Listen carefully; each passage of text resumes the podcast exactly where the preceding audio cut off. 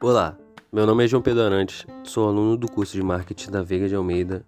Hoje vou falar sobre 20 anos de derramamento de óleo na Baía de Guanabara.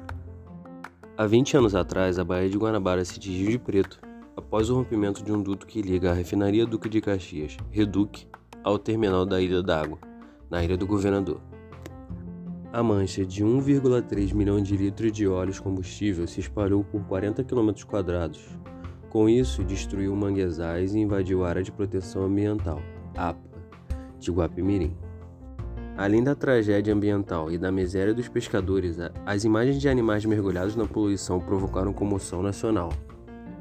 Especialistas na área consideram que o monitoramento da poluição industrial e as ações de fiscalização ambiental melhoraram desde então. Além disso, lixões usados pelas prefeituras praticamente desapareceram. Entretanto, a falta de saneamento básico ainda é apontada como um problema crônico. O resultado foi: o poder público não aprendeu a lição e a Baía de Guanabara hoje é mais poluída do que antes do derramamento histórico.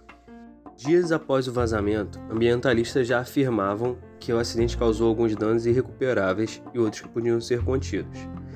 Era preciso agir o mais rápido possível, porque a barra de óleo tende a afundar e após isso não é mais possível resgatar a substância, recorda Axel Grael, então presidente da Fundação Estadual de Engenharia do Meio Ambiente, FEEMA, em entrevista para o jornal o Globo.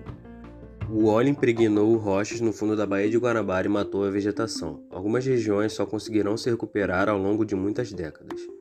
Grael destaca que o episódio trouxe vários aprendizados.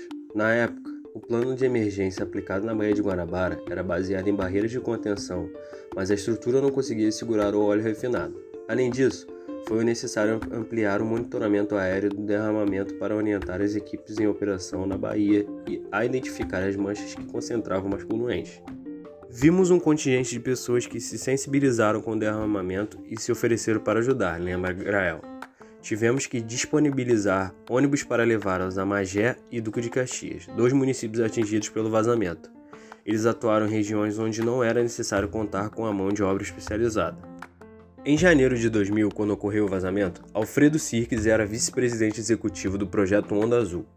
Com a tragédia ambiental, ele atuou na transferência de recursos do governo federal para o programa de reflorestamento que geravam renda a pescadores desempregados mas já era a cloaca da Baía de Guanabara, onde a maré levava boa parte do lixo. Foi o município mais atingido e era também o mais pobre, conta Cirques, que criou então o projeto Mangue Vivo para salvar o ecossistema local.